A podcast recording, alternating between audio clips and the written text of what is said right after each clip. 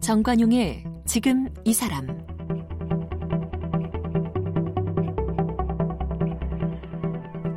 여러분 안녕하십니까 정관용입니다. 삶은 사람의 준말입니다. 사람의 분자와 분모를 약분하면 삶이 됩니다. 우리의 삶은 사람과의 관계로 이루어져 있습니다. 이 고 신영복 선생님이 남긴 글 한 구절입니다.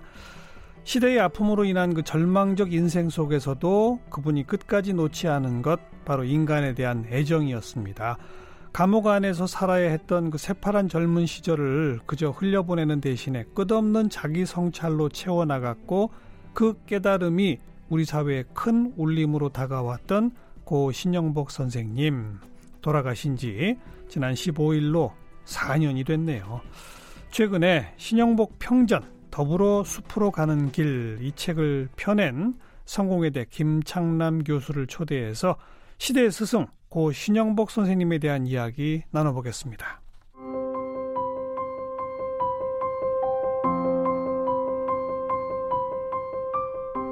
김창남 교수는 서울대 경영학과를 졸업했고 같은 대학 신문학과에서 석 박사 과정을 마쳤습니다.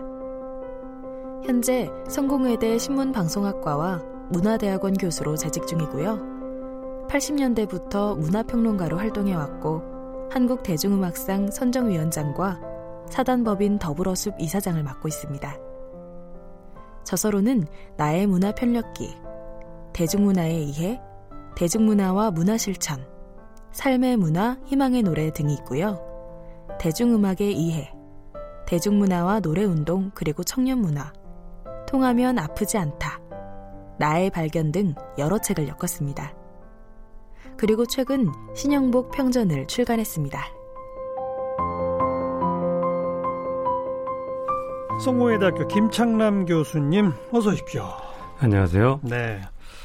벌써 4년이 흘렀네요. 그죠? 네. 음. 뭐 지난 14일 그 특별한 행사도 있었다고요?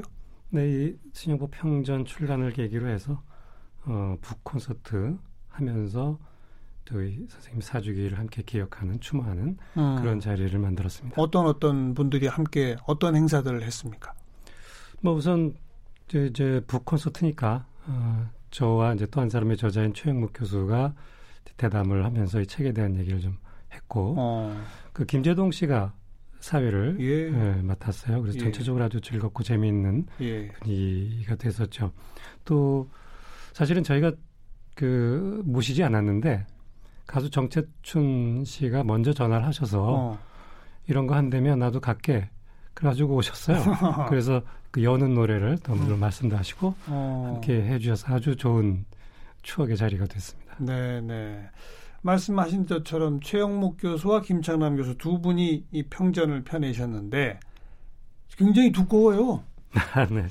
거의 600페이지에 달하죠. 어, 네. 아유, 이 준비하시느라고 시간이 꽤 걸리셨을 것 같아요. 네, 한 3년 뭐 시간으로 치면 선생님 돌아가시자마자부터 이제 준비를 하셨군요. 생각을 했고, 네. 어, 처음 나온 평전인가요?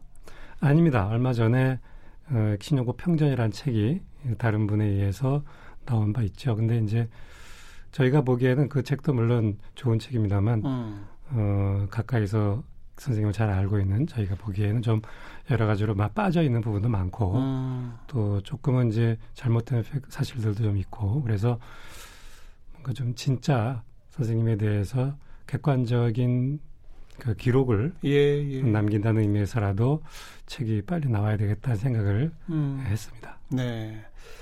어, 이 책은 신영복 선생님의 눈으로 쓰고자 했다. 네. 그런 얘기를 하셨어요, 어디서?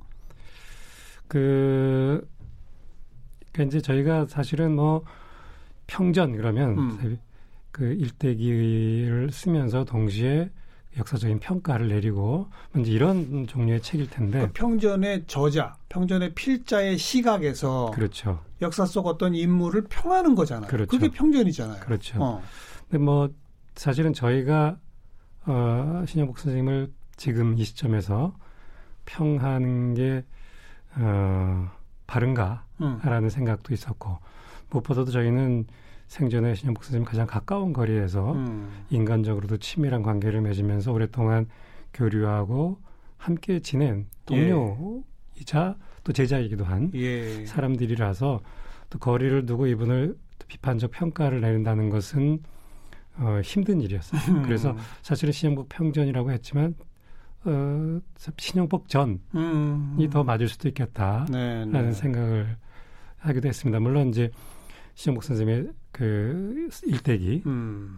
그 살아오신 삶의 과정 또에 대한 얘기를 썼고 또 그분이 쓰신 책, 그분이 네. 생각하시고 말씀하신 내용 이 모든 것을 한 권에 가급적 종합적으로 또 가급적 객관적으로 음. 담고자 노력했습니다. 그분의 삶, 인생, 네. 그분의 사상, 네. 그러니까 생각, 그분이 어떻게 사셨고 음. 무슨 생각을 하셨는지, 그러니까요. 그리고 어떤 말과 음. 말씀과 또 글을 음. 어, 쓰셨는지 그 얘기를 이제 정리해 보고자 한 거죠. 삶, 사상, 활동. 네. 어.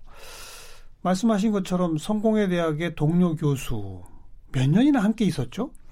저는 이제 96년에 제가 96년 부임을 했으니까 뭐 벌써 20년 넘었네요. 정확하게 20년을 뭐 저로서 이제 지금 20여 년을 그러니까 신현복 선생님하고 20년. 음, 그렇죠. 신현복 선생님은 그보다 전에 성공회 대학에 와 계셨죠. 물론이죠. 89년부터 그렇죠? 이제 강의를 하셨으니까. 89년부터. 네. 어. 최영목 교수도 그 정도 됐나요? 최영목 교수는 저보다 좀 늦게 조금 늦게 왔어요. 예.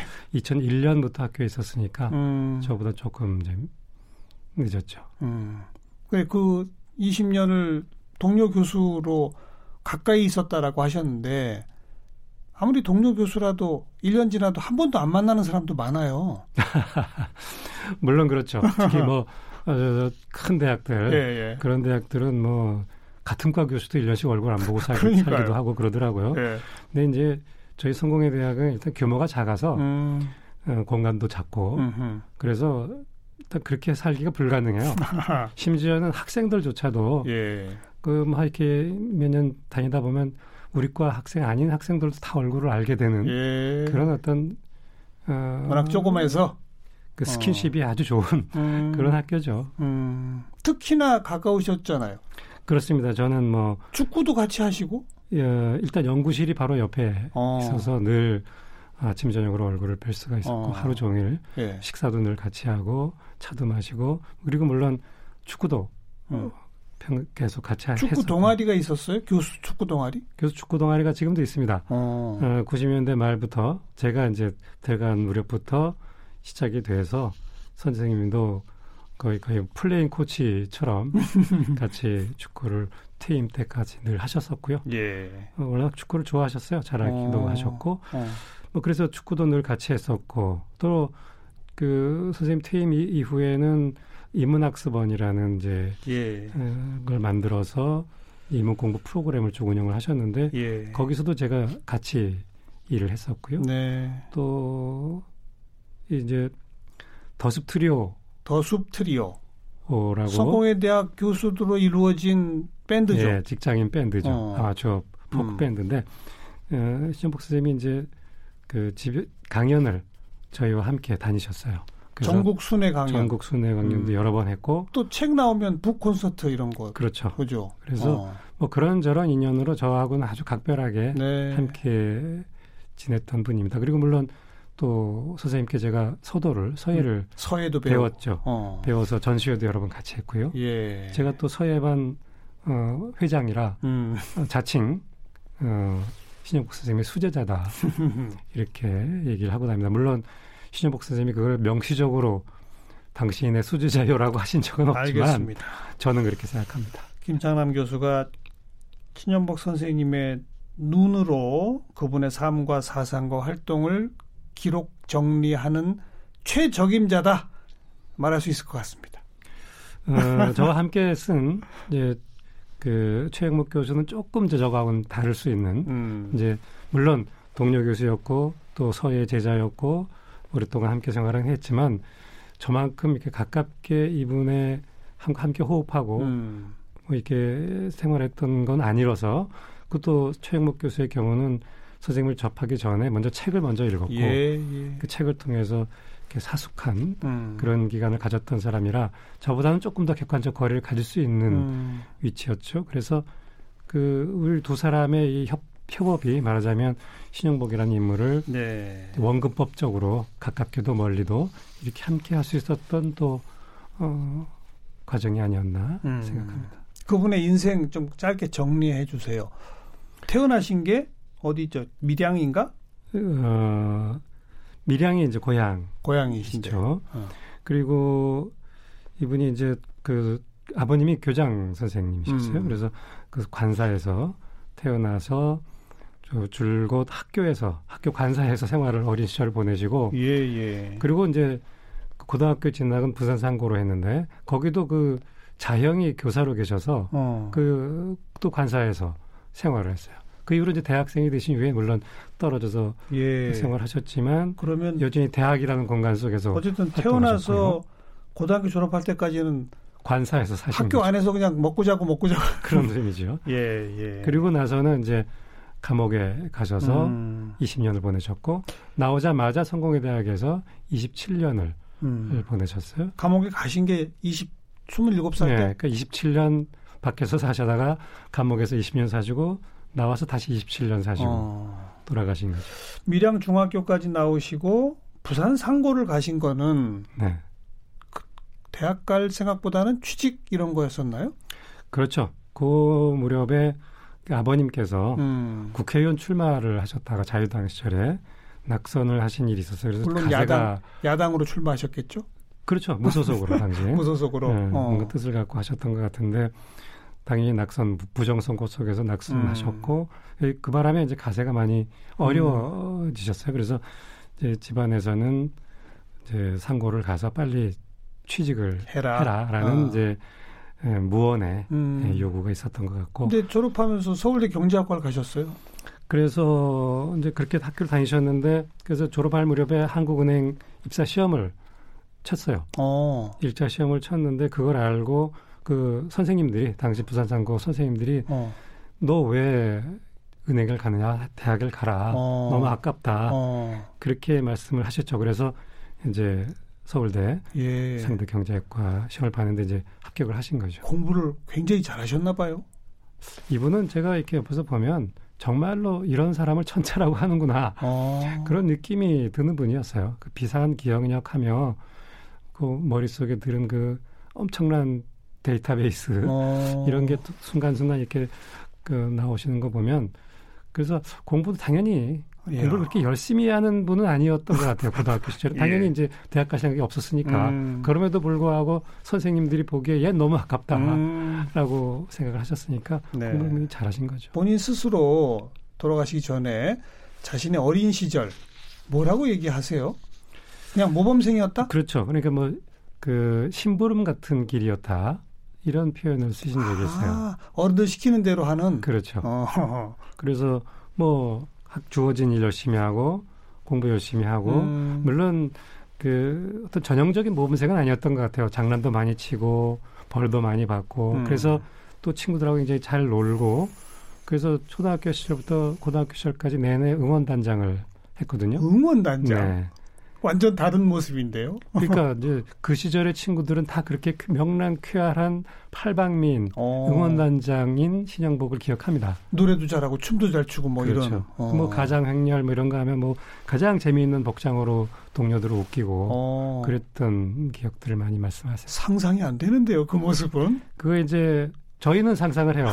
같이 생활했던 저희들은 예. 이분이 얼마나 재미있는 분이고 어, 유머가 넘치는 분이었는지 너무나 잘 알고 음. 그랬기 때문에 그 어린 시절의 모습을 상상하는데 주로 이제 책으로만 읽고 먼 발치에서 강연을 듣고 생각하는 분들은 네. 그런 모습을 상상하기가 어렵죠. 네. 네. 서울대 경제학과를 졸업하고 대학원까지 졸업하시고 네.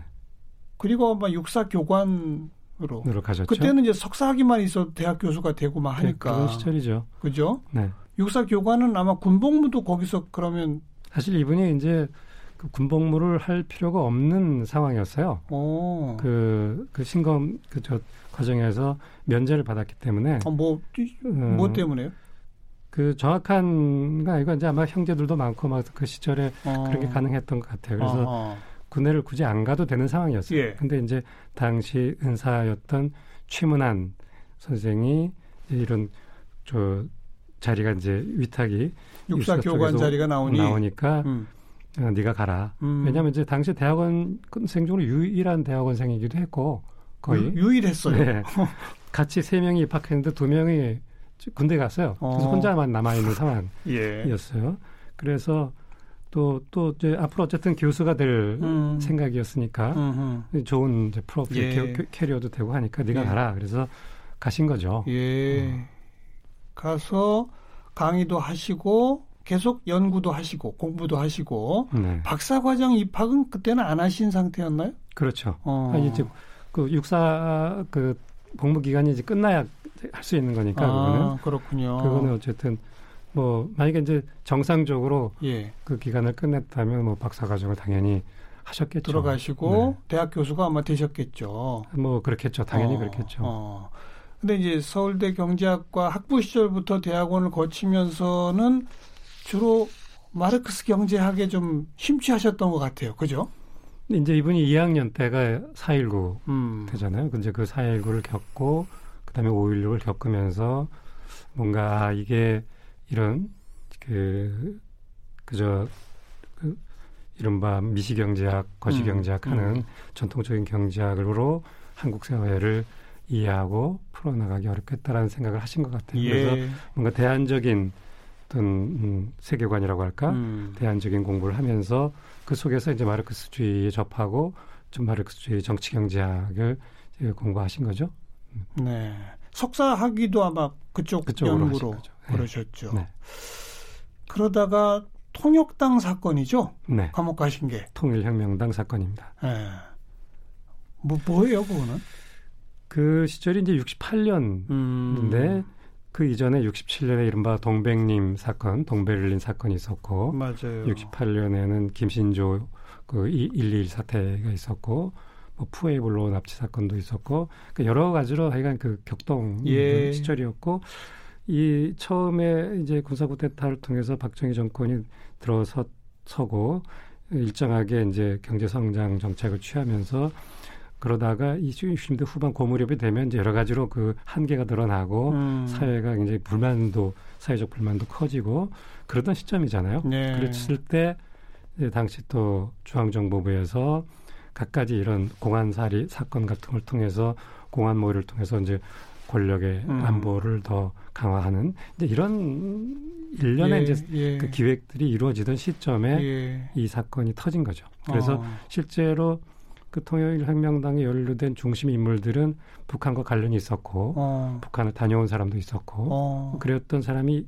일부 있었어요. 예. 근데 그랬는데 그, 사, 그 사람들을 중심으로 사건을 굉장히 키우면서 어. 그들이 만났던 사람들, 어어. 그들과 관계 있었던 사람들을 다 하나의 큰 이제 예. 사건으로 엮는 예. 과정에서 서울대를 나오고 육사 더군다나 육사 교관을 하고 있는 신영복이라는 인물이 어. 나온 거죠. 그러니까 음. 그들 입장에서는 굉장히 이건 써먹기 좋은 국내까지 침투해서 네. 뭐 혁명을 하려 한 뭐 이렇게 되는 그런 식으로 어, 그 상징이 되는 거로군요. 그래서 어, 이분은 사실은 뭐 그냥 그 요즘도 늘 하고 우리 우리 시절에도 대학에서 했던 세미나 모임, 음. 공부하는 모임, 대학생들끼리 예, 예. 그런 모임들을 여러 개 지도하고 예. 많이 이런 활동을 하신 건데 그게 그 전체가 이제 이다 하나의 사건, 통역당처럼 그렇게 음. 엮이는 그 일부 시, 사, 실체적 사건이 있지만 굉장히 많은 부분이 과장되고 부풀려진 네, 네. 그런 사건이었다라고 얘기할 수 있습니다. 음. 옛날에 그런 거 참 많았죠, 사실. 많았죠. 특히 뭐. 아까 동백님 사건도 얘기하셨지만 네. 또 제일교포 간첩단, 간첩단 사건도 많았고. 이 다 같은 시절 그런 게 다 따지고 보면 제일교포인데 알고 보니 저 조총련 쪽 누구랑 만났다더라 이러면은 또 그 사람이 그렇죠. 아는 사람 그 사람 고향 사람 어쩌고 저쩌고 해서 하나의 단이 되는 거 아닙니까? 그런 식이었죠. 어.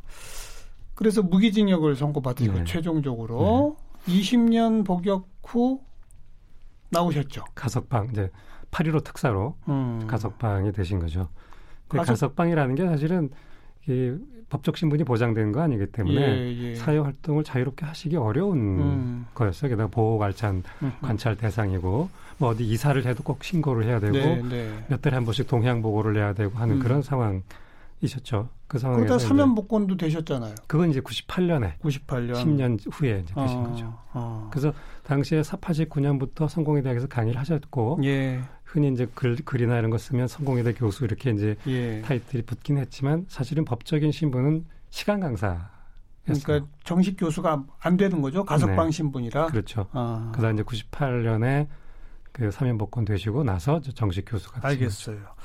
감옥에 꼬박 20년을 계셨는데 이 대중들이 이게 처음 신현복 선생님을 접하고 알게 된 게 감옥으로부터의 사색 그책 그렇죠. 아니겠습니까? 그렇습니다. 그 책이 감옥에 계시면서 어 가족들한테 쓴 편지 뭐 네. 이런 것들이 모아진 책 아니겠어요? 네.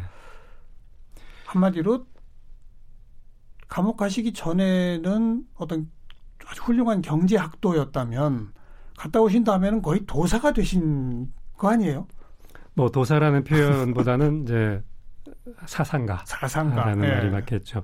그 선생님의 은사였던 변경윤, 변현윤, 변형윤 예, 예. 어, 서울대 지금 명예 교수죠. 그분이 그 이, 감옥에서 나오신 다음에 이제 감옥으로부터의 사색 출판 기념회를 음. 했는데 그 자리에 나오셔서 이런 말씀을 하셨어요. 우리는 20년 전에 뛰어난 경제학자를 어, 잃었다. 네. 근데 20년이 지난 지금 위대한 사상가를 얻었다. 그런 표현을 적합한 말씀이시네. 하셨어요. 예. 그리고 그 감옥에서 나오자마자 그런 얘기를 들었다는 얘기는 음. 그분이 감옥에서 쓰신 그 편지들 그 안에 사상이 다 하나의. 예. 아주 엄청난 사상의 맞아요. 새로운 세계가 어. 담겨 있었던 거죠. 편지 속에. 성공에 대해서는 경제학 강의는 안 하셨죠. 네, 경제학 강의는 하신 건 아니고 주로 이제 그 동양 철학, 동양 고전, 어. 그다음에 한국 사상사 어. 이런 강의들 하셨어요.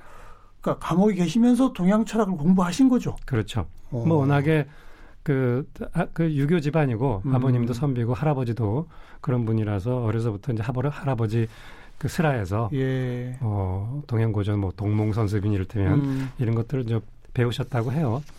근데 이제 본격적으로 는 감옥에 가서 하신 예. 거죠. 예. 그건 뭐 아마도 이제 그분이 가져, 가지셨던 그 경제학 음. 공부 또 마르크스주의 경제 정치 경제학 이런 것에 대한 한계를 느끼셨을 거고 그렇죠. 뭔가 새로운 대안을 어디서 찾을까 하는 예. 과정에서 예. 예, 동양 고전에 대한 관심 예. 가지시게 됐을 거고 예. 특히 감옥에서는 책을 세 권밖에 소지할 수가 없어요. 한 번에 세 권밖에. 네. 어. 근데 이제 동양 고전은 일단 오래 볼 수 있고 그렇죠. 그리고 이렇게 묶어가지고 여러 걸 묶어서 한, 한 권으로 만들면 아. 굉장히 이제 유용한 두꺼, 거예요. 두꺼운 거를 네. 한 권. 이 감옥에서 읽기 너무 좋은 책인 거죠. 알겠어요. 또 시간도 많고 그래서 이제 집중적으로 음. 그 공부를 하셨던 것 같아요. 음. 근데 이제 그분의 그 위대한 사상이 어떤 뭐 경제학, 사회과학적 토대에 동양 철학이 공부로 곁들여져서가 아니라 20년 감옥 생활 속에 이른바 사람 공부. 그렇죠. 그게 핵심 아닌가요? 그렇습니다. 그래서 감옥 시절을 이제 나의 대학 시절이다 음. 이렇게 늘 수료하시곤 했는데 그게 이제 감옥에서 뭐 책만 읽고 공부했다는 얘기라기보단 그 안에서 많은 사람을 만난 거예요. 그러니까요. 그 만난 그 사람들은 사실 감옥에 안 갔다라면 절대로 만날 수 없는 그렇죠. 사람들인 거죠. 어. 밑바닥 사회의 밑바닥 인생이라고 하는 도둑질하고 강도질하고 음. 사기쳐서 들어왔던 사람 많은 사람들을 만나면서 그들의 삶의 얘기를 듣고 경청하고 느끼면서 네. 이제 이 세상을 보는 새로운 시각, 예. 사람에 대한 새로운 눈 예. 이런 걸 갖게 되신 거죠. 예. 그걸 성찰적 관계론이라고 푸셨더라고요. 네네. 어떤 뜻입니까? 일단 감옥에서 이분을 오랫동안 지탱할 수 있었던 가장 중요한 힘은 바로 성찰이었던 음, 것 같아요. 음. 끊임없는 자기 성찰. 남을 통해서 책을 통해서 예. 또 스스로의 명상을 통해서 끊임없이 성찰을 하면서 새로운 어떤 인간에 대한 에, 시각 예. 을 갖게 되신 거죠. 그게 그 시각은 결국 인간이라는 존재가 하나의 개별자 로서의 존재가 아니라 수많은 음. 사람과 연결되어 있는 관계 속에서의 존재다라고 음. 하는 것이고 음. 그것이 한 개인의 차원이 아니라 한 회사 또 한 국가도 다 마찬가지라는 거예요. 음. 그래서 그 서양의 근대 문명이 각각의 개인, 음. 각각의 개별적 존재들을 키우고 강화하고 어떤 경쟁에서 이기고 이런 방식으로 이끌어온 것이라면 선생님이 생각하는 것은 그런 식으로는 이제 근대 문명이 더 이상 음. 진보할 수 없다. 음. 결국 각각의 존재가 아니라 관계를 생각해야 되고 예, 예. 관계 속에서 존재를 성찰해야만 예. 올바른 어, 문명의 새로운 음. 근거를 만들 수 있겠다. 그런 말씀을 하셨어요. 그게 이제 바로 그, 그 자주 말씀하셨던 더불어 숲이라는 그렇죠. 말에 포함되어 있는 것 같아요. 나무 한 그루가 뽐나는 것이 아니라 그렇죠. 나무의 완성은 어. 낙락장성 아주 큰 어. 웅장한 나무가 되는 것이 아니라 숲을 이루는 것이다라는 음. 거거든요. 저는 이 말씀이 요즘 을 사는 사람들, 예, 특히 예. 젊은 세대에게도 굉장히 중요한 그렇죠. 어, 화두가 되리라고 생각해요. 요즘 젊은 사람들이 갖게 되는 불안감, 음. 공포심 이런 건 결국은 각각의 떨어져 있는 동떨어져 있는 존재로서 각각의 나무로서 내가 나를 얼마나 키울 수 있을까를 가지고 고민하다가 생기는 거거든요. 그렇죠. 그래서 각각의 나무가 아니라 숲을 생각한다면 서로 나무가 나무와 연결되고 서로가 서로에게 자양분이 되는 음. 숲의 관계를 숲 속의 한 존재로서의 나, 예. 나라는 나무를 생각한다면 조금은 새로운 어, 시각을 갖게 되지 않을까 음. 생각합니다. 그리고 그 뽐나는 낙락장송에 눈을 주기보다 더불어 숲에 눈을 준다는 것 이것이 또한 이 사회를 어느 시각에서 볼 것이냐 거기에 대한 또 가르침 아니겠습니까? 그렇게 생각합니다. 예. 그래서 저는 좀 이 책과 함께 또 신영복 선생님이 이 책을 좀 읽어보시고 음. 더불어서 함께 신영복 선생님의 저작들을 다시 한번 읽어보시면 참 조, 좋을 예. 것 같아요. 그러면서 뭔가 예. 새롭게 예. 느껴지시는 부분이 있지 않을까 싶어요. 예. 지금 살아계시다면 2020년 맞는 우리들한테 뭐라고 말씀하셨을까요? 이분이 이제 마지막에 자주 하셨던 말씀 중에 하나가 이제 주역에 나오는 석과불식이라고 하는 구절에 대한 말씀 많이 무슨 하셨어요. 뜻이죠? 예, 씨과 실은 먹지 않는다 어. 또는 먹히지 않는다. 어. 우리가 겨울에 다른 잎도 다 떨어지고 열매도 다 떨어졌는데 마지막 남은 감나무 하나의 그 감, 예. 그거 남겨둔다고 그러잖아요. 예. 근데 바로 그로부터 희망이 시작된다는 거죠. 그러니까 음. 나무에 다 떨어지고 감나무 하나 남은 게 굉장히 위태로운, 위태로운 네. 마지막에 어떤 위기의 순간이기도 하지만 동시에 그것이 새로운 희망을 음. 우리에게 약속하는 희망의 어떤 순간이기도 하다는 거예요. 음. 그래서 저는 지금 계시다면 지금 우리가 겪고 있는 수많은 여러 가지 위기들, 네. 어려움들 이런 속에서 결국 새로운 사람들, 사람에 대한 희망, 그 사람의 관계 속에서 만들어진 새로운 희망의 씨를 네. 찾기를 어, 말씀하시지 않았을까 생각이 됩니다. 알겠습니다. 신영복 평전편의 신 성공회 대학교 김창남 교수 오늘 고맙습니다. 네, 고맙습니다.